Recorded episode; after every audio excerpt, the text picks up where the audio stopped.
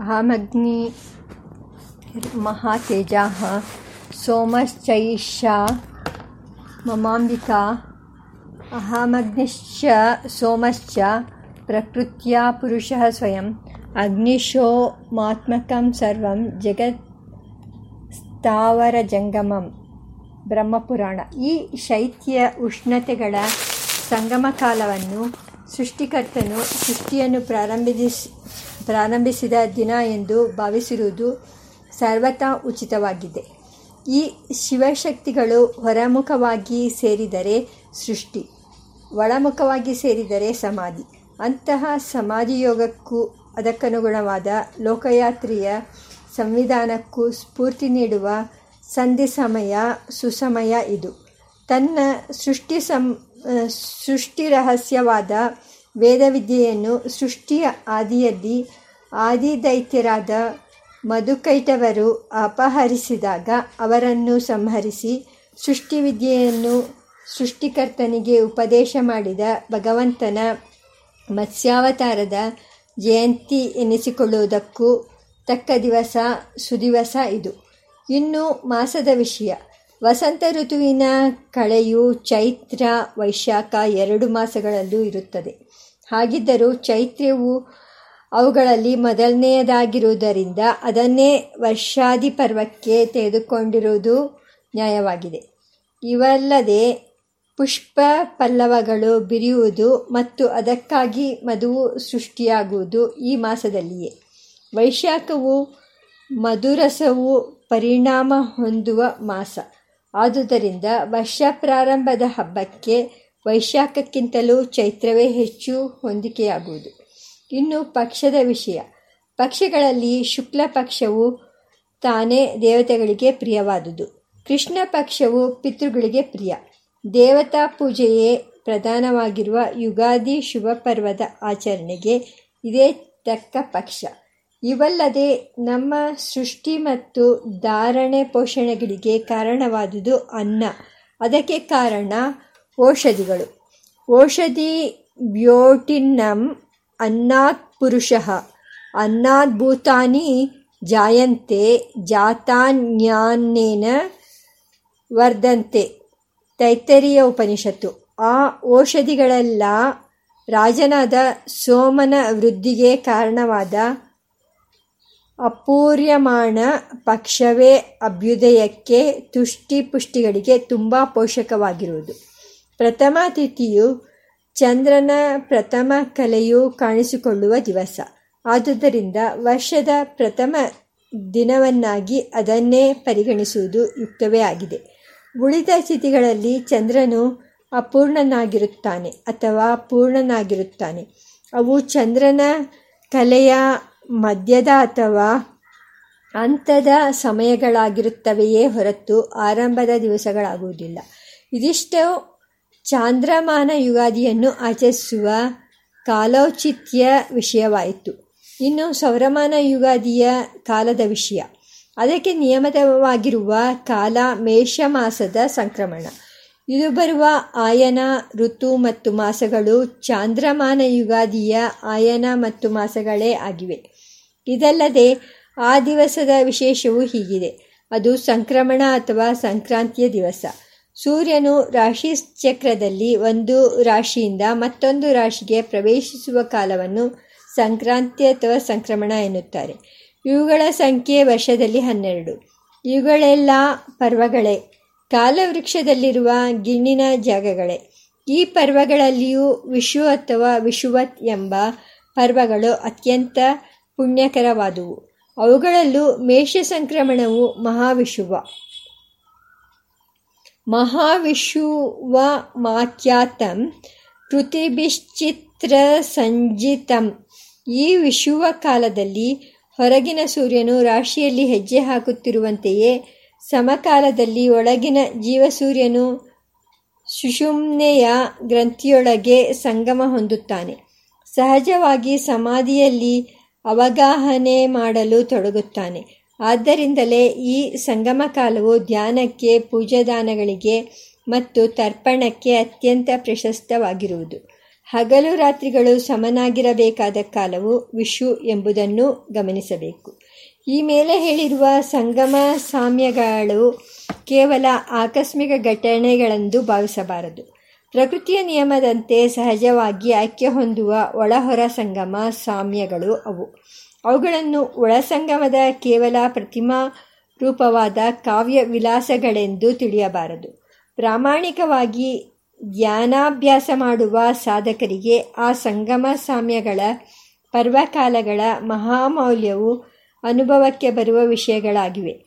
ನಾಡಿ ವಿಜ್ಞಾನದಲ್ಲಿ ಒಳ್ಳೆಯ ಪರಿಚಯವುಳ್ಳವರಿಗೆ ಆ ಮಹತ್ವವನ್ನು ಪ್ರಾಯೋಗಿಕವಾಗಿಯೂ ತೋರಿಸಬಹುದು ಎಂಬುದನ್ನು ಶ್ರೀರಂಗ ಮಹಾಗುರುಗಳು ಶಿಕ್ಷಣದ ಮೂಲಕ ಸಿದ್ಧಪಡಿಸಿದ್ದಾರೆಂಬುದನ್ನು ಇಲ್ಲಿ ಸ್ಮರಿಸಬಹುದು. ಹೀಗೆ ಯುಗಾದಿ ಪರ್ವಕ್ಕೆ ಮಹರ್ಷಿಗಳು ನಿಯತ ಮಾಡಿರುವ ಕಾಲವಿಶೇಷವು ಆತ್ಮಧ್ಯಾನಕ್ಕೆ ಪ್ರಶಸ್ತವಾಗಿ ಆಧ್ಯಾತ್ಮದ ಸಮನ್ವಯವನ್ನು ಹೊಂದಿದೆ. ದೇವತೆಗಳ ಪೂಜೆಗೆ ಅನುಕೂಲವಾಗಿದ್ದು ಆದಿ ದೈವಿಕವಾದ ಸಮನ್ವಯವನ್ನು ಹೊಂದಿದೆ ಮತ್ತು ಭೂತ ಪ್ರಕೃತಿಯ ಸೌಂದರ್ಯ ಸೌಲಭ್ಯ ಔಚಿತ್ಯಗಳಿಂದ ಕೂಡಿ ಆದಿ ಭೌತಿಕವಾದ ಸಮನ್ವಯವನ್ನು ಹೊಂದಿದೆ. ದೇವತಾನುಗ್ರಹದಿಂದಲೂ ಪುರುಷ ಪ್ರಯತ್ನದಿಂದಲೂ ಈ ಮೂರು ಕ್ಷೇತ್ರಗಳಲ್ಲಿಯೂ ದೊರೆಯಬಹುದಾದ ಎಲ್ಲ ಪುರುಷಾರ್ಥಗಳ ಸಾಧನೆಗೂ ಹೊಂದಿಕೆಯಾಗಿ ಮಹರ್ಷಿಗಳ ಅದ್ಭುತವಾದ ಕಾಲವಿಜ್ಞಾನಕ್ಕೆ ಕೈಗನ್ನಡಿಯಾಗಿದೆ ದ್ರವ್ಯ ಕರ್ಮಗಳ ಔಚಿತ್ಯ. ಇನ್ನು ಯುಗಾದಿ ಹಬ್ಬಕ್ಕೆ ವಿಹಿತವಾಗಿರುವ ದ್ರವ್ಯ ಮತ್ತು ಕರ್ಮಗಳ ಔಚಿತ್ಯವನ್ನು ವಿಚಾರ ಮಾಡುತ್ತೇವೆ. ಶಾಸ್ತ್ರ ಸಂಪ್ರದಾಯಗಳು ಆ ದಿವಸದಲ್ಲಿ ಬಳಸಬೇಕೆಂದು ಹೇಳಿರುವ ದ್ರವ್ಯಗಳು ಮತ್ತು ಅಂದು ಆಚರಿಸಬೇಕೆಂದು ಹೇಳಿರುವ ಕರ್ಮಗಳು, ಇವುಗಳೆಲ್ಲದರ ಗುರಿಯು ಪುರುಷಾರ್ಥಗಳ ಸಿದ್ಧಿ, ಅಂದರೆ ಧರ್ಮ, ಅರ್ಥ, ಕಾಮ, ಮೋಕ್ಷಗಳೆಂಬ ನಾಲ್ಕು ಫಲಗಳನ್ನು ಪಡೆಯುವುದೇ ಆಗಿದೆ.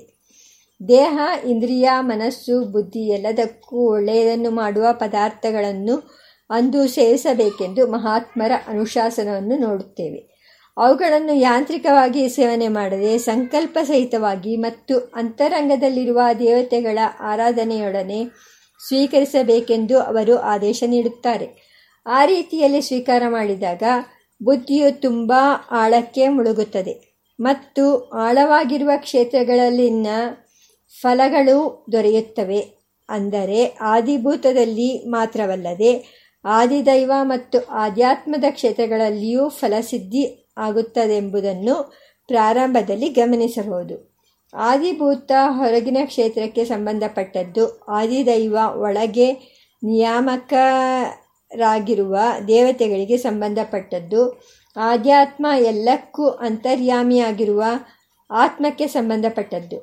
ಅಭ್ಯಂಗ ಅದು ಪ್ರಾತಃ ಕಾಲದಲ್ಲಿ ಅವಶ್ಯವಾಗಿ ಅಭ್ಯಂಗ ಮಾಡಿಕೊಳ್ಳಬೇಕು. ಎಣ್ಣೆಯಿಂದಲೇ ಅಭ್ಯಂಗ ಮಾಡಿಕೊಳ್ಳುವುದು ಪ್ರಶಸ್ತ ಎಂಬ ವಿಧಿಯನ್ನು ನೋಡಿದೆವು. ಹಾಗೆ ಅಭ್ಯಂಗ ಮಾಡಿಕೊಳ್ಳದಿದ್ದರೆ ನರಕ ಪ್ರಾಪ್ತಿಯಾಗುತ್ತದೆ ಎಂದು ಬಿಭೀಷಿಕೆಯಂತೆ ಬಿಭೀಷಿಕೆ ಬೆದರಿಕೆ ತೋರುವ ಮಾತು ನಮ್ಮ ಗಮನಕ್ಕೆ ಬಂದಿದೆ. ಆ ಅಭ್ಯಂಗದ ಔಚಿತ್ಯವನ್ನು ಮತ್ತು ಅದರಿಂದ ಉಂಟಾಗುವ ಸಾಮಾನ್ಯ ಮತ್ತು ವಿಶೇಷ ಪ್ರಯೋಜನಗಳನ್ನು ಇಲ್ಲಿ ಮೊದಲು ವಿಚಾರಕ್ಕೆ ತೆಗೆದುಕೊಳ್ಳುತ್ತೇವೆ. ಕಾಲಕಾಲದಲ್ಲಿ ತೈಲಾಭ್ಯಂಗ ಮಾಡಿಕೊಳ್ಳುವುದರಿಂದ ಭೌತಿಕವಾದ ಲಾಭಗಳುಂಟು ಎಂಬುದು ಬಹುಜನರ ಅನುಭವದಲ್ಲಿ ಸಿದ್ಧವಾಗಿರುವ ವಿಷಯ. ಅದನ್ನು ಪ್ರತಿದಿನವೂ ಆಚರಿಸಬೇಕು.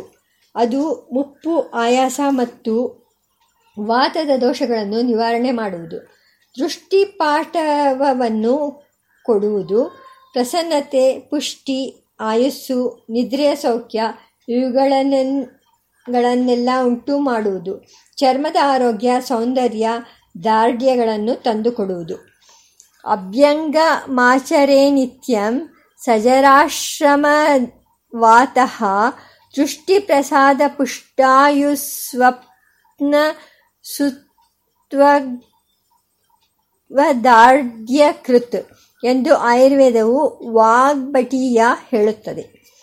ಸರಿಯಾದ ಕ್ರಮದಲ್ಲಿ ಅಭ್ಯಂಗ ಮಾಡಿದರೆ ಅದರಿಂದ ದೈಹಿಕ ಮತ್ತು ಮಾನಸಿಕ ಎರಡು ವಿಧವಾದ ಆರೋಗ್ಯವು ಕೂಡಿಬರುತ್ತದೆ. ಯುಗಾದಿಯಾದರೂ ಪರ್ವಕಾಲ, ವಿಶೇಷವಾಗಿ ಮತ್ತು ಶೀಘ್ರವಾಗಿ ಫಲವನ್ನು ಕೊಡುವ ಶಕ್ತಿಯಿಂದ ಕೂಡಿದ ಕಾಲ. ಅಂದು ಸಂಕಲ್ಪಪೂರ್ವಕವಾಗಿ ಆ ಅಭ್ಯಂಗದ ಉಪಚಾರವನ್ನು ಮಾಡಿಕೊಂಡರೆ ಮನೋಬಲದ ಲಾಭವೂ ಸೇರಿ ಫಲವೂ ಇನ್ನೂ ವೀರ್ಯವತ್ತಾಗುತ್ತದೆ. ಅಂದು ಆಚರಿಸಬೇಕಾದ ವ್ರತಕ್ಕೆ ಅನುಗುಣವಾಗಿ ಪ್ರಕೃತಿಯು ಹಗುರವಾಗುತ್ತದೆ, ಹಸನಾಗುತ್ತದೆ.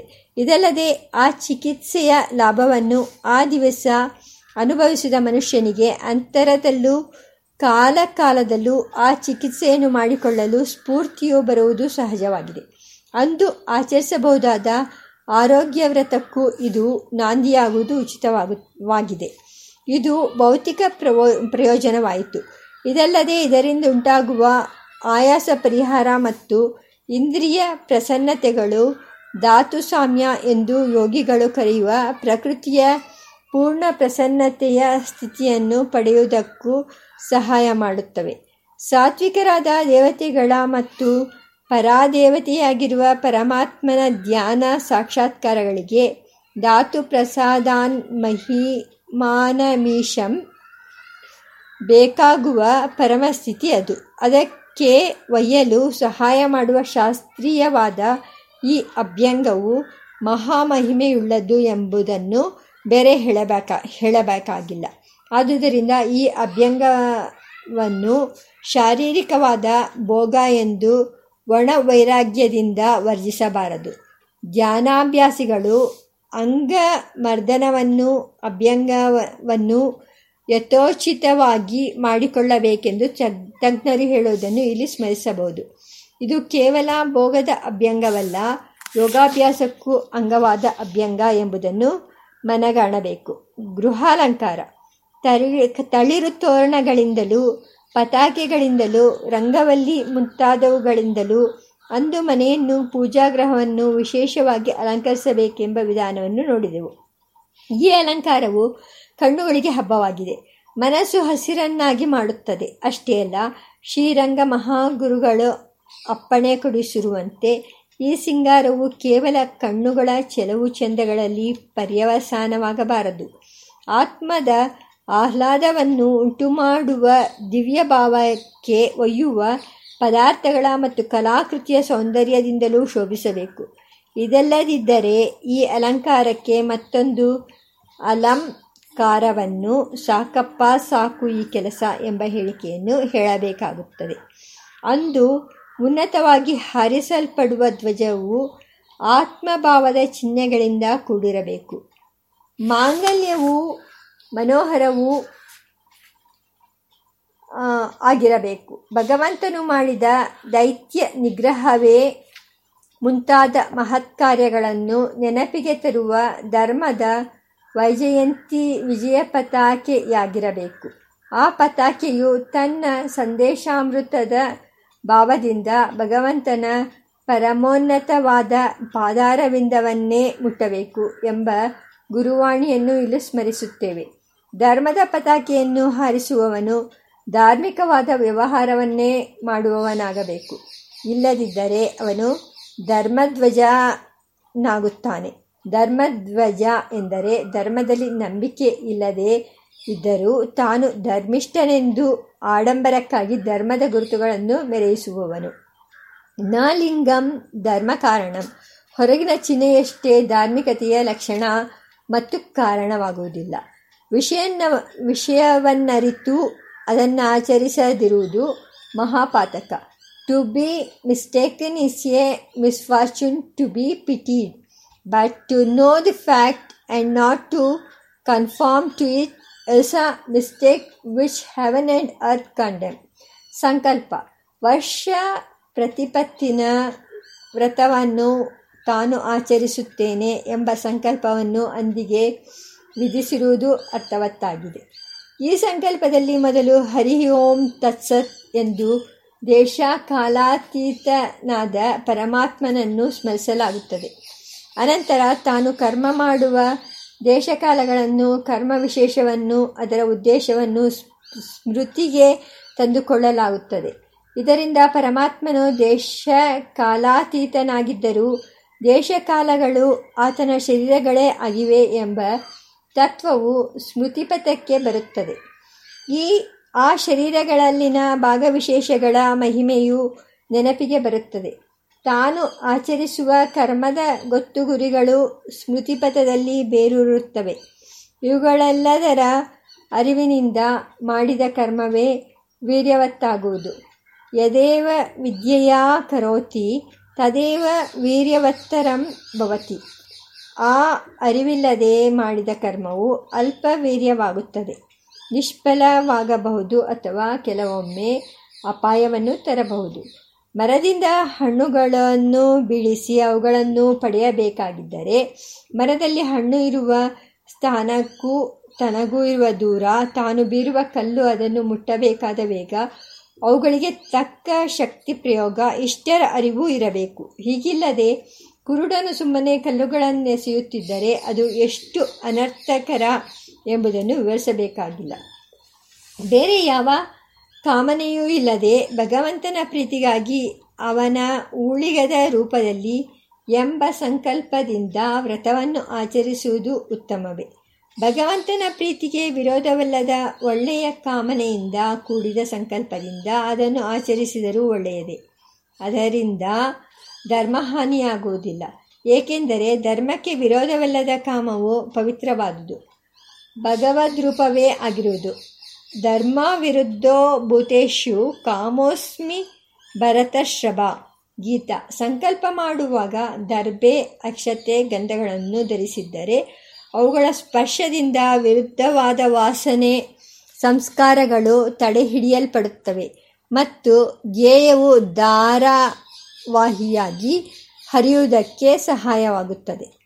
ದೇವತಾ ಪೂಜೆ, ದೇವರ ಆರಾಧನೆಯನ್ನು ಪ್ರತಿದಿನವೂ ಮಾಡಬೇಕು, ಅದು ನಿತ್ಯಕರ್ಮ.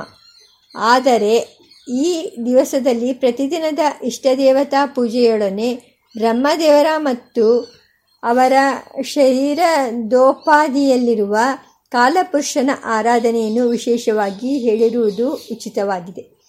ಸತ್ಯಯುಗದ ದೃಷ್ಟಿಯು ಪ್ರಾರಂಭವಾದ ದಿವಸ ಇದು ಎಂಬ ಮಾತಿನ ತಾತ್ವಿಕವಾದ ಅರ್ಥಾನುಸಂಧಾನದೊಡನೆ ಈ ಹಬ್ಬವನ್ನಾಚರಿಸುತ್ತೇವೆ. ಆದುದರಿಂದ ಸೃಷ್ಟಿಕರ್ತನಾದ ಆದಿಪಿತಾಮಹನ ರೂಪದಲ್ಲಿ ಅಂದು ಭಗವಂತನನ್ನು ಪೂಜಿಸುವುದು ಅತ್ಯಂತ ಅನುಗುಣವಾಗಿದೆ. ಸಂವತ್ಸರವು ಕಾಲಮಾನದ ವಿಶಿಷ್ಟವಾದ ರೂಪ. ಆದುದರಿಂದ ಅದರ ಪ್ರಾರಂಭದ ದಿವಸದಲ್ಲಿ ಕಾಲಪುರುಷನನ್ನು ಪೂಜಿಸುವುದು ಅಷ್ಟೇ ಉಚಿತವಾಗಿದೆ. ಪ್ರಜಾಪತಿಯನ್ನು ಕಾಲಪುರುಷನನ್ನು ಒಟ್ಟಿಗೆ ಪೂಜಿಸುವುದು ವಿಷಯಕ್ಕೆ ಅನುಗುಣವಾಗಿದೆ, ಏಕೆಂದರೆ ಕಾಲಪುರುಷನು ಪ್ರಜಾಪತಿಯ ವಿಸ್ತಾರ, ವಿಭೂತಿ ಮತ್ತು ಅವನ ರೂಪಾಂತರವೇ ಆಗಿದ್ದಾನೆ. ಕಾಲರೂಪಿಯೆಂದೇ ಭಾವಿಸಿ ಪ್ರಜಾಪತಿಯನ್ನು ಪೂಜಿಸುವ ಪದ್ಧತಿ ನಮ್ಮ ದೇಶದಲ್ಲಿ ಚಿರ ಪುರಾತನವಾಗಿದೆ, ಏಕೆಂದರೆ ಸಂವತ್ಸರವು ಪ್ರಜಾಪತಿಯ ಪ್ರತಿಮೆ, ಪ್ರಜಾಪತಿಯು ಸಂವತ್ಸರವೇ ಆಗಿದ್ದಾನೆ ಎಂದು ವೇದಗಳು ಉದ್ಘೋಷಿಸುತ್ತವೆ. ಸಂವತ್ಸರಸ್ಯ ಪ್ರತಿಮಾಯಾಂ ತ್ವಾಂ ರಾತ್ರ್ಯುಪಾಸ್ಮಹೇ ತಾ ನ ಆಯುಷ್ಮಂತಿ ಪ್ರಜಾ ರಾಯಸ್ಪೋಷೇಮ ಸಂಸೃಜಃ ಸ ಐಕ್ಷತಾ ಪ್ರಜಾಪತಿ ಇಮಾಂ ವಾತ್ಮನಃ ಪ್ರತಿಮಾಂ ಅಸೃಕ್ಷೀಯತ ಸಂವತ್ಸರಮಿತಿ ತಸ್ಮಾದಾಹು ಪ್ರಜಾಪತಿ ಸಂವತ್ಸರ ಇತಿ. ಸ್ವಯಂಭೂ ಪ್ರಜಾಪತಿ ಸಂವತ್ಸರ ಇತಿ ಸಂವತ್ಸರಃ ಆಸವಾದಿತ್ಯೋ ಯ ಏಷ ಪುರುಷಃ. ಹೀಗೆ ಪ್ರಜಾಪತಿಯನ್ನು ಅವನ ವಿಭೂತಿಯನ್ನು ಆರಾಧಿಸಿ, ಓ ಭಗವಂತ, ನಿನ್ನ ದೇಹವಾಗಿರುವ ಈ ಕಾಲದಲ್ಲಿರುವ ಪರ್ವಸ್ಥಾನಗಳನ್ನು ಅರಿತು ಅವುಗಳನ್ನು ಧರ್ಮಾರ್ಥ ಕಾಮಗಳನ್ನು ಸಾಧಿಸುವುದಕ್ಕೂ ಮತ್ತು ಕಾಲವನ್ನೇ ದಾಟಿಬಿಡುವ ಮಹೋದ್ಯಮಕ್ಕೂ ಉಪಯೋಗಿಸಿಕೊಳ್ಳುವ ಶಕ್ತಿಯನ್ನು ದಯಪಾಲಿಸು ಎಂದು ಅವನಲ್ಲಿ ಬೇಡಿಕೆ ಸಲ್ಲಿಸುವುದು ಉಚಿತವಾಗಿದೆ. ಈ ಬಿಂದುವಿಗೆ ಹಿಂದೆ ಕಾಲದ ಗಣಿತಿಯಿಲ್ಲ, ಇಲ್ಲಿಂದಲೇ ಅದರ ಲೆಕ್ಕವು ಪ್ರಾರಂಭವಾಯಿತು. ಈ ದಿನವೇ ಪ್ರಜಾಪತಿಯು ಎಲ್ಲ ದೇವತೆಗಳ ಸಭೆಯನ್ನು ಕರೆದು ಅವರಿಗೆ ಗ್ರಹ, ಋತು, ಮಾಸ ಇವುಗಳನ್ನು ಅನುಗ್ರಹಿಸಿದನು. ಅಂದಿನಿಂದ ಪೂರ್ವಿಕರು ತಂದಿರುವ ಧರ್ಮವನ್ನು ನಾವು ಪರಂಪರೆಯಲ್ಲಿ ಆಚರಿಸುತ್ತಾ ಬಂದಿದ್ದೇವೆ. ತತ ಪ್ರಭೃತಿ ಪೂರ್ವತರೈಹಿ ಯೋ ಧರ್ಮ ಪೂರ್ವೈ ಕೃತ ಅದ್ಯಾಪಿ ರೂಢ ಸುತರಾಂ ಸ ಕರ್ತವ್ಯ ಪ್ರಯತ್ನತಃ ವ್ರತಾರ್ಕ ಸಂವತ್ಸರ ಪ್ರತಿಪದಾ ಪ್ರಕರಣ ಹೀಗೆ ಸಂಭಾವಿತವಾಗಿರುವ ಸಮಯ ವಿಶೇಷದಲ್ಲಿ ಈ ಪ್ರಾರ್ಥನೆಯು ಅತ್ಯಂತ ಉಪಯುಕ್ತವಾಗಿದೆ ಎಂಬುದನ್ನು ಬೇರೆ ವಿವರಿಸಬೇಕಾಗಿಲ್ಲ. ಹೋಮ ದೇವರ ಆರಾಧನೆಯನ್ನು ಪ್ರಾರಂಭದಲ್ಲಿ ಹೃದಯದಲ್ಲಿ ಚೆನ್ನಾಗಿ ಮಾಡಬೇಕು. ಅನಂತರ ತನ್ನ ವೈಭವಕ್ಕೆ ತಕ್ಕಂತೆ ಪ್ರತಿಮೆ, ತೀರ್ಥ, ಅಗ್ನಿ ಇವುಗಳಲ್ಲಿಯೂ ದೇವರನ್ನು ಆವಾಹನೆ ಮಾಡಿ ಪೂಜೆ ಮಾಡುವುದು ಆ ಅಂತರಂಗ ಪೂಜೆಯ ವಿಸ್ತಾರವೇ ಆಗಿದೆ. ತಂಡಿಲೆ ಪ್ರತಿಮಾಯಾಂ ವಾ ವಹ್ನೌ ವಾ ಹೃದಯ ಏಪಿ ವಾ ಭಗವನ್ ಪುಂಡರೀಕಾಕ್ಷ ಹೃದ್ಯಾಗಂ ತು ಮಯಾ ಕೃತಂ ಆತ್ಮಸಾತ್ ಕುರು ದೇವೇಶ ಬಾಹ್ಯೇ ತ್ವಾಂ ಸಮ್ಯಗರ್ಚಯೇ ಸಾತ್ವತ ಆರಾಧನಕಲ್ಪ. ಇವುಗಳಲ್ಲಿ ಅಗ್ನಿಯು ಭಗವಂತನ ಬಾಹ್ಯ ಪೂಜೆಗೆ ಒಂದು ಅತ್ಯಂತ ಉತ್ತಮವಾದ ಮಾಧ್ಯಮ. ಏಕೆಂದರೆ ಅದು ಅವನ ತೇಜೋರೂಪವಾದ ಒಂದು ದೇಹ, ಪ್ರಕಾಶ ಸ್ವರೂಪ, ಶಕ್ತಿ ಸ್ವರೂಪ, ಅವನ ಪ್ರತೀಕ, ಪ್ರತಿಮೆ, ಪ್ರತಿನಿಧಿ ಎಲ್ಲವೂ ಆಗಿದೆ. ಅದರಲ್ಲಿ ಭಗವಂತನನ್ನು ಆವಾಹನೆ ಮಾಡಬೇಕು.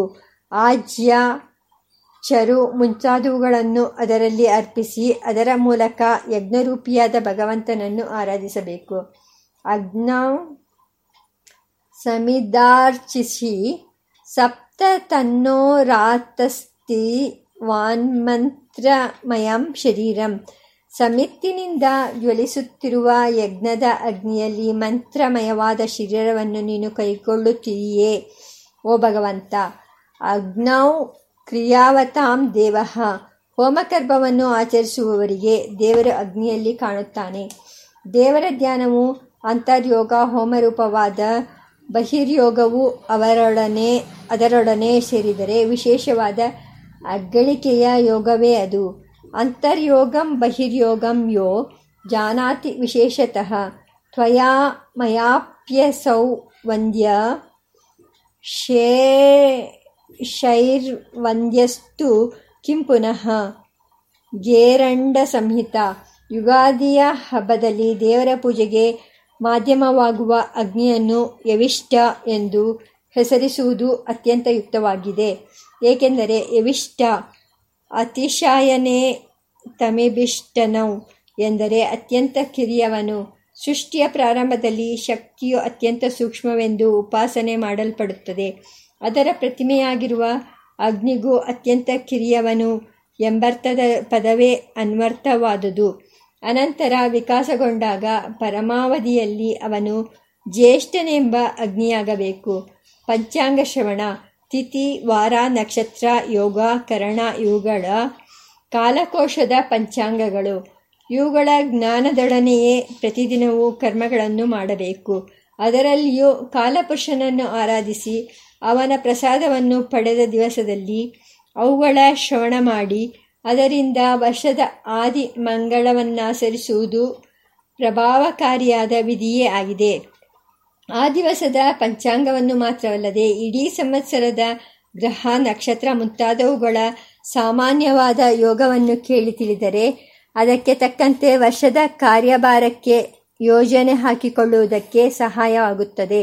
ಹಾಗೆ ವಿವೇಕಪೂರ್ಣವಾಗಿ ಪಂಚಾಂಗ ಶ್ರವಣ ಮಾಡಿಸುವ ದೈವಜ್ಞನಿಗೆ ಕೃತಜ್ಞತೆಯಿಂದ ಯಥೋಚಿತವಾಗಿ ಸಂಭಾವನೆಯನ್ನು ಮಾಡುವುದು ಈ ಪೂಜೆಯ ಸದ್ಗುಣ್ಯಕ್ಕೆ ಕಾರಣವಾಗುತ್ತದೆ. ದಾನ. ಪ್ರತಿಯೊಂದು ಪರ್ವದಲ್ಲೂ ಯಥಾಶಕ್ತಿಯಾಗಿ ದಾನ ಧರ್ಮಗಳನ್ನು ಮಾಡುವುದು ಪುಣ್ಯಕರ. ಈ ಯುಗಾದಿಯ ಪರ್ವದಲ್ಲಿ ಸಾಮಾನ್ಯವಾದ ಅನ್ನದಾನ ಮುಂತಾದವುಗಳ ಜೊತೆಗೆ ವಿಶೇಷವಾಗಿ ದಾನ ಮಾಡಲು ಹೇಳಿರುವುದು ಪಂಚಾಂಗವನ್ನು, ಜಲಪಾತ್ರೆಯನ್ನು ಮತ್ತು ವಸ್ತ್ರಭೂಷಣಗಳನ್ನು. ಇವುಗಳಲ್ಲಿ ಪಂಚಾಂಗದಾನವು ಹಿಂದೆ ಹೇಳಿದ ಪಂಚಾಂಗ ಶ್ರವಣ ಪೂಜಾಕರ್ಮದ ಒಂದು ಅಂಗವೇ ಆಗಿದೆ.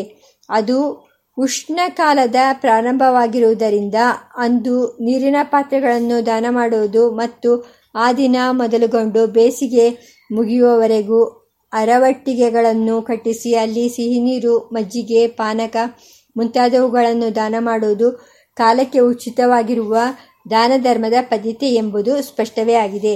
ವಸ್ತ್ರಭೂಷಣಗಳನ್ನು ದಾನ ಮಾಡುವಾಗ ಇಂದ್ರನು ವಸುಭೂಪತಿಗೆ ಅನುಗ್ರಹಿಸಿದ ದಾನ ಎಂಬ ಭಾವ ಇರಬೇಕು. ದೇವತಾ ತಾದಾತ್ಮ್ಯ ಭಾವನೆಯಿಂದ ಅವುಗಳನ್ನು ದಾನ ಮಾಡಬೇಕು. ದಾನ ತೆಗೆದುಕೊಳ್ಳುವವನ ಭಾವವು ಅಂತೆಯೇ ದೇವತಾಮಯವಾಗಿರಬೇಕು. ವಿಷ್ಣುರ್ದಾತ ವಿಷ್ಣುರ್ದ್ರವ್ಯಂ ಪ್ರತಿಗೃಹಣಾಮಿ ವೈ ವದೇತ್. ದಾನ ಮಾಡುವವನು ವಿಷ್ಣು, ದ್ರವ್ಯವೂ ಆ ಭಗವಂತನೇ, ಆ ಭಾವದಿಂದ ಅದನ್ನು ಸ್ವೀಕರಿಸುತ್ತೇನೆ. ಹೀಗೆ ದಾನ ಪ್ರತಿಗ್ರಹಗಳು ದಾನ ಮಾಡಿದವನಿಗೂ ಪುಣ್ಯ ಪುರುಷಾರ್ಥ ತೆಗೆದುಕೊಂಡವನಿಗೂ ಪ್ರತಿಗ್ರಹ ದೋಷ ಅಂಟುವುದಿಲ್ಲ. ವಿಶೇಷ ನೈವೇದ್ಯ. ಯುಗಾದಿಯ ದಿವಸ ದೇವರ ಆರೋಗಣೆಗೆ ಅರ್ಪಿಸಿ ಸೇವಿಸಬೇಕಾದ ವಿಶೇಷವಾದ ನೈವೇದ್ಯವು ಬೇವು ಹೂವಿನೊಡನೆ ಕೂಡಿದ ಚಿಗುರು ಬೇವು. ಹಬ್ಬವು ಸಿಹಿ ಸಂತೋಷಗಳನ್ನು ಅನುಭವಿಸಬೇಕಾದ ದಿವಸ. ಅವುಗಳಲ್ಲಿ ಪ್ರಮುಖ ಹಬ್ಬವಾಗಿರುವ ಈ ದಿವಸದಲ್ಲಿ ಯುಗಾದಿಯ ಸ್ಪೆಷಲ್ ಆಗಿ ಈ ಕಹಿಯ ಪದಾರ್ಥವನ್ನು ಏಕೆ ವಿಧಿಸಿದರು? ಉಳಿದ ಹಬ್ಬಗಳಲ್ಲಿ ಸಿಹಿಯನ್ನು ತಿಂದು ಜಡ್ಡಾಗಿರುವ ನಾಲಿಗೆಗೆ ರಸದ ಬದಲಾವಣೆಗಾಗಿ ಈ ಕಹಿ ಪದಾರ್ಥವನ್ನು ತಂದರೆ ಎಂದರೆ ನಾಲಿಗೆಯ ಸಂತೃಪ್ತಿಯೇ ಜೀವನ ಮಹಾಧ್ಯೇಯಗಳಲ್ಲಿ ಒಂದು ಎಂದು ಭಾವಿಸುವವರಿಗೆ ಇಂತಹ ಕಾರಣಗಳೇ ತೋರಬಹುದು. ಆದರೆ ವೈಜ್ಞಾನಿಕವಾಗಿ ನೋಡಿದಾಗ ಈ ಸಂದರ್ಭದಲ್ಲಿ ಮೇಲೆ ಹೇಳಿದ ನೈವೇದ್ಯವನ್ನು ಸ್ವೀಕರಿಸುವುದಕ್ಕೆ ಆದಿಭೌತಿಕ, ಆದಿದೈವಿಕ ಮತ್ತು ಆಧ್ಯಾತ್ಮಿಕವಾದ ಮಹಾಪ್ರಯೋಜನಗಳು ಉಂಟೆಂಬುದು ತಿಳಿದುಬರುತ್ತದೆ. ಬೇವು ಅಸ್ಥಿಗತವಾದ ರೋಗವನ್ನು, ವಿಷದ ಸೋಂಕನ್ನು ನಿವಾರಿಸುವ ಮಹೌಷಧಿ. ಶತಾಯುರ್ವಜ್ರ ದೇಹಾಯ ಎಂಬ ಉದ್ದೇಶವನ್ನು ಸ್ಮರಿಸುತ್ತಾ ಶ್ರದ್ಧೆಯಿಂದ ಸೇವನೆ ಮಾಡಿದರೆ ಮನಃಶಕ್ತಿಯು ಔಷಧಿಯ ಶಕ್ತಿಯೊಡನೆ ಸೇರಿ ಶೀಘ್ರವಾಗಿ ಫಲಪ್ರಾಪ್ತಿಯಾಗುವುದು. ಅದನ್ನು ಬೆಲ್ಲದೊಡನೆ ಸೇರಿಸಿ ಕುಟ್ಟಿದ ಕಲ್ಕವನ್ನು ಸೇವಿಸುವುದು ಪದ್ಧತಿಯೂ ಇದೆ. ಇದು ಒಳ್ಳೆಯ ಯೋಗವೇ, ಏಕೆಂದರೆ ಕಹಿಯಾಗಿರುವ ಬೇವಿನ ಎಲೆಯಲ್ಲಿ ವಾತದ ದೋಷವಿದೆ. ಕಟು ತಿಕ್ತ ಕಷಾಯ ವಾತಂ ಜನಯಂತಿ ಚರಕ. ಆದರೆ ಸಿಹಿಯಾದ ಬೆಲ್ಲದೊಡನೆ ಅದು ಸೇರಿದರೆ ಆ ದೋಷವು ಶಮನ ಹೊಂದುತ್ತದೆ. ಏಕೆಂದರೆ ಮಧುರಾಮ್ಲವಣ ರವಣಾಸ್ವೇನಂ ಶಮಯಂತಿ ಚರಕ. ಬೆಲ್ಲದಲ್ಲಿರುವ ಸಿಹಿಯು ಬೇವಿನ ಕಹಿಯನ್ನು ಕಡಿಮೆ ಮಾಡಿ ಅದನ್ನು ಸೇವಿಸಲು ಸುಲಭ ಸಾಧ್ಯವಾಗುವಂತೆ ಮಾಡುತ್ತದೆ ಎಂಬುದು ಅನುಷಂಗಿಕವಾದ ಫಲ. ಬೇವು ಬೆಲ್ಲಗಳ ಯೋಗವು ದೇಹಕ್ಕೆ ಸಂಬಂಧಪಟ್ಟಂತೆ ಮೇಲ್ಕಂಡ ಗುಣವನ್ನು ತರುವಂತೆಯೇ ಭಾವನಾತ್ಮಕವಾಗಿ ತೆಗೆದುಕೊಂಡಾಗಲೂ ಒಳ್ಳೆಯ ಪರಿಣಾಮಕಾರಿಯಾಗಿದೆ. ಜೀವನದ ಕಹಿ ಸಿಹಿಗಳನ್ನು ಸಮನಾಗಿ ಭಾವಿಸಿ ಜೀವನವನ್ನು ನಡೆಸುವ ಧೀರಯೋಗಿಯ ಆದರ್ಶವನ್ನು ನೆನಪಿಗೆ ತರುತ್ತದೆ. ಸುಖ ದುಃಖೇ ಸಮೇ ಕೃತ್ವ ಲಾಭಾಲಾಭೌ ಜಯಾಜಯೌ ಗೀತಾ. ಯೋಗಿಗೆ ಮಾತ್ರವಲ್ಲದೆ ಗಂಭೀರವಾಗಿ ಜೀವನಯಾತ್ರೆ ನಡೆಸಬೇಕಾದ ಸಾಮಾನ್ಯ ಜನರಿಗೂ ಈ ಪಾಠವು ಅತ್ಯಂತ ಅವಶ್ಯಕವಾಗಿದೆ. ಅದನ್ನು ಸೇವಿಸುವ ಆ ಒಂದು ದಿವಸದಲ್ಲಿ ಮಾತ್ರವಲ್ಲದೆ ಆ ಇಡೀ ಸಂವತ್ಸರದಲ್ಲಿ ಅಥವಾ ಇಡೀ ಜೀವನದಲ್ಲೂ ಅಂತಹ ಸಮಸ್ಥಿತಿಯನ್ನು ತಂದುಕೊಳ್ಳುವುದಕ್ಕೆ ಅದು ಸ್ಫೂರ್ತಿಯನ್ನು ಕೊಡಬೇಕು. ಜೀವನವೆಲ್ಲ ಬೇವು ಬೆಲ್ಲ, ಅರಿತು ಬಾಳುವನೇ ಕಲಿಗಳ ಮಲ್ಲ. ಬೇವಿನ ಜೊತೆಗೆ ಕಲ್ಲು ಸಕ್ಕರೆಯನ್ನು ಸೇರಿಸುವುದುಂಟು. ಸಕ್ಕರೆಯು ಸಿಹಿಯಿಂದ ವಾತ ಪರಿಹಾರವಾದರೂ ಆ ಸಿಹಿಯು ಸಾಮಾನ್ಯವಾಗಿ ಶ್ಲೇಷ್ಮವನ್ನು ವೃದ್ಧಿಪಡಿಸುತ್ತದೆ. ಅದನ್ನು ಶಮನ ಮಾಡಲು ಖಾರವಾದ ಮೆಣಸನ್ನು ಸೇರಿಸುವುದುಂಟು. ಈ ಯೋಗವು ತ್ರಿದೋಷಗಳನ್ನು ಪರಿಹರಿಸಿ ಸಾಮಾನ್ಯವಾಗಿ ಸರ್ವರೋಗ ನಿವಾರಕವಾಗುತ್ತದೆ. ಸಕ್ಕರೆಯ ಬದಲಿಗೆ ಉಪ್ಪನ್ನು ಸೇರಿಸುವುದುಂಟು. ಉಪ್ಪು ವಾತನಾಶಕವಾಗಿದ್ದರೂ ಕಫವನ್ನುಂಟು ಮಾಡುತ್ತದೆ. ಆದರೆ ಮೆಣಸಿನಿಂದ ಆ ಕಫವು ಪರಿಹಾರವಾಗುತ್ತದೆ. ಅದರೊಡನೆ ಜೀರಿಗೆ ಮತ್ತು ಓಮಕ್ಕಿಗಳನ್ನು ಸೇರಿಸುವುದರಿಂದ ಉಷ್ಣಪಿತ್ತಗಳ ನಿವಾರಣೆ, ಪ್ರವೃತ್ತಿ ನಿವಾರಣೆ ಮುಂತಾದ ಗುಣಗಳು ಅದರಲ್ಲಿ ಸೇರುತ್ತವೆ. ಇವೆಲ್ಲ ಭೌತಿಕ ಉಪಯೋಗಗಳೇ. ಆದರೆ ಈ ದಿವಸದಲ್ಲಿ ದೇವರ ನೈವೇದ್ಯಕ್ಕೆ ವಿಶಿಷ್ಟವಾಗಿ ಬೇವಿನ ಚಿಗುರೆಲೆಯ ಕಲ್ಕವನ್ನು ಹೇಳಿರುವುದಕ್ಕೆ ದೈವಿಕವಾದ ವಿಶೇಷ ಕಾರಣ ಇದೆ ಎಂಬುದನ್ನು ಗಮನಿಸಬೇಕು. ಈ ಕಲ್ಕವು ಯುಗಾದಿ ಹಬ್ಬದ ಪ್ರಧಾನ ದೇವತೆಗೆ ಪ್ರಿಯವಾದ ನೈವೇದ್ಯವಾಗಿದೆ. ಗಣೇಶನಿಗೆ ಮೋದಕವು, ಹಯಗ್ರೀಯ ಯುವ ದೇವನಿಗೆ ಚಣಕದ ಭಕ್ಷಣವು ಯಾವ ಅರ್ಥದಲ್ಲಿ ಪ್ರಿಯವಾಗಿದೆಯೋ ಅದೇ ಅರ್ಥದಲ್ಲಿ ಬೇವಿನ ಚಿಗುರೆಲೆಯ ಕಲ್ಕವು ಯುಗಾದಿಯ ದೇವತೆಯಾದ ಪ್ರಜಾಪತಿ ಕಾಲಪುರುಷನಿಗೆ ಅತಿ ಪ್ರಿಯವಾಗಿದೆ. ಆ ದೇವನು ಅದನ್ನು ಸಾಕ್ಷಾತ್ತಾಗಿ ಭಕ್ಷಿಸುತ್ತಾನೆ. ಅವನ ನಾಲಗೆಗೆ ಅದನ್ನು ತಿನ್ನುವ ಚಾಪಲ್ಯ ಎಂಬ ಸ್ಥೂಲವಾದ ಅರ್ಥದಲ್ಲಿ ತೆಗೆದುಕೊಳ್ಳಬಾರದು. ದೇವರಿಗೆ ಅರಿಕೆ ಮಾಡಿದ ಪ್ರಸಾದದ ರೂಪದಲ್ಲಿ ಆ ಪದಾರ್ಥವನ್ನು ಅಂದು ಸೇವಿಸಿದರೆ ಆ ದೇವತೆಯ ಸುಪ್ರಸನ್ನತೆ ಸಾಕ್ಷಾತ್ಕಾರಗಳಿಗೆ ಅನುಗುಣವಾದ ಕೇಂದ್ರಗಳು ಒಳಗಿನ ಪ್ರಕೃತಿಯಲ್ಲಿ ವಿಕಾಸಗೊಳ್ಳುವುದಕ್ಕೆ ಸಹಾಯವಾಗುತ್ತದೆ ಎಂಬ ತಾತ್ವಿಕವಾದ ಅರ್ಥದಲ್ಲಿ ಅದನ್ನು ಗ್ರಹಿಸಬೇಕು. ಹೀಗೆ ಯುಗಾದಿ ಪರ್ವಕ್ಕೆ ಜ್ಞಾನಿಗಳು ವಿಧಿಸಿರುವ ದ್ರವ್ಯ ಕರ್ಮಗಳೆಲ್ಲವೂ ಅರ್ಥಪೂರ್ಣವಾಗಿವೆ, ಔಚಿತ್ಯಪೂರ್ಣವಾಗಿವೆ. ಜೀವನದ ಎಲ್ಲ ಕ್ಷೇತ್ರಗಳನ್ನು ವ್ಯಾಪಿಸಿ ಪುಣ್ಯ ಪುರುಷಾರ್ಥ ಪರಮಾರ್ಥಗಳನ್ನು ಅರಿತು ಆಚರಿಸುವ ಉಪಾಸಕನಿಗೆ ತಂದುಕೊಡುತ್ತವೆ ಎಂಬುದನ್ನು ನಾವು ಮನಗಾಣುತ್ತೇವೆ. ಕೆಲವು ಪ್ರಮುಖ ಪ್ರಶ್ನೆಗಳಿಗೆ ಸಮಾಧಾನ, ಉಪಸಂಹಾರ. ಈ ಯುಗಾದಿ ಮಹಾಪರ್ವದ ವಿಷಯದಲ್ಲಿ ತಲೆದೋರುವ ಕೆಲವು ಮುಖ್ಯವಾದ ಪ್ರಶ್ನೆಗಳಿಗೆ ಉತ್ತರಗಳನ್ನು ಮುಂದಿಟ್ಟು ಈ ಹಬ್ಬದ ವಿಷಯವಾದ ವಿವೇಚನೆಯನ್ನು ಇಲ್ಲಿ ಉಪಸಂಹಾರ ಮಾಡಲಾಗುವುದು. ಈ ಪ್ರಶ್ನೆಗಳಲ್ಲಿ ಕೆಲವು ಹಬ್ಬವನ್ನು ಆಚರಿಸುವ ಕಾಲಕ್ಕೆ ಸಂಬಂಧಪಟ್ಟಿವೆ, ಉಳಿದವು ಅದರ ದ್ರವ್ಯ ಮತ್ತು ವಿಧಿಗಳನ್ನು ಕುರಿತು. ಇವೆಲ್ಲವೂ ವೈಚಾರಿಕ ಪ್ರಜ್ಞೆಯಿಂದ ಕೂಡಿದ ಸಮಾಧಾನವನ್ನು ಅಪೇಕ್ಷಿಸುತ್ತವೆ. ಕಾಲಕ್ಕೆ ಸಂಬಂಧಪಟ್ಟ ಪ್ರಶ್ನೆಗಳಲ್ಲಿ ಮೊದಲನೆಯದು ಅದರ ಸೌರಮಾನ ಚಾಂದ್ರಮಾನ ಆಚರಣೆಗಳ ವಿಷಯವಾದುದು. ಇದು ಯುಗಾದಿಗೆ ಮಾತ್ರವಲ್ಲದೆ ವಿಧಿಪೂರ್ವಕವಾದ ಎಲ್ಲ ಕರ್ಮಗಳಿಗೂ ಅನ್ವಯಿಸುವುದರಿಂದ ಈ ಪ್ರಕರಣದ ವಿಚಾರಣೆ ಅತ್ಯಂತ ಮುಖ್ಯವಾದುದು. ಸೌರಮಾನ ಎಂಬುದು ಸೂರ್ಯನನ್ನು ಆರಾಧಿಸುವ ಕಾಲದ ಗಣತಿ. ಸೂರ್ಯನು ರಾಶಿಚಕ್ರದಲ್ಲಿ ಒಂದರಿಂದ ಮತ್ತೊಂದಕ್ಕೆ ಹೆಜ್ಜೆ ಹಾಕುವಂತೆ, ಸಂಕ್ರಮಣ ಮಾಡುವಂತೆ ಸಂಭಾವಿತವಾಗಿರುವ ಕಾಲಕ್ಕೆ ಸಂಕ್ರಮಣ ಅಥವಾ ಸಂಕ್ರಾಂತಿ ಎಂದು ಹೆಸರು. ಒಂದು ಸಂಕ್ರಾಂತಿಯಿಂದ ಅದರ ಅನಂತರದ ಸಂಕ್ರಾಂತಿಯವರೆಗೆ ಒಂದು ಮಾಸ, ಅಂತಹ 12 ಮಾಸಗಳಿಗೆ ಒಂದು ಸಂವತ್ಸರ. ಅದರಲ್ಲಿ ಒಟ್ಟು 365 ದಿನಗಳು. ಚಾಂದ್ರಮಾನವು ಚಂದ್ರನ ಗತಿಯನ್ನು ಆಧರಿಸಿರುವ ಕಾಲದ ಗಣತಿ.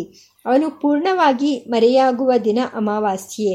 ಒಂದು ಅಮಾವಾಸ್ಯೆಯಿಂದ ಅದರ ಅನಂತರದ ಅಮಾವಾಸ್ಯೆಯವರೆಗೆ ಒಂದು ಮಾಸ. ಸಾಮಾನ್ಯವಾಗಿ 12 ಮಾಸಗಳಿಗೆ ಒಂದು ಸಂವತ್ಸರ. ಆದರೆ ಕೆಲವು ಸಂವತ್ಸರಗಳಲ್ಲಿ ಒಂದು ಅಧಿಕ ಮಾಸವನ್ನು ಪರಿಗಣಿಸುತ್ತಾರೆ. ದರ್ಶಸ್ತು ಚಾಂದ್ರಃ ಸ್ಯಾತ್ ತ್ರಿಂಶಾಶ್ಚೈವ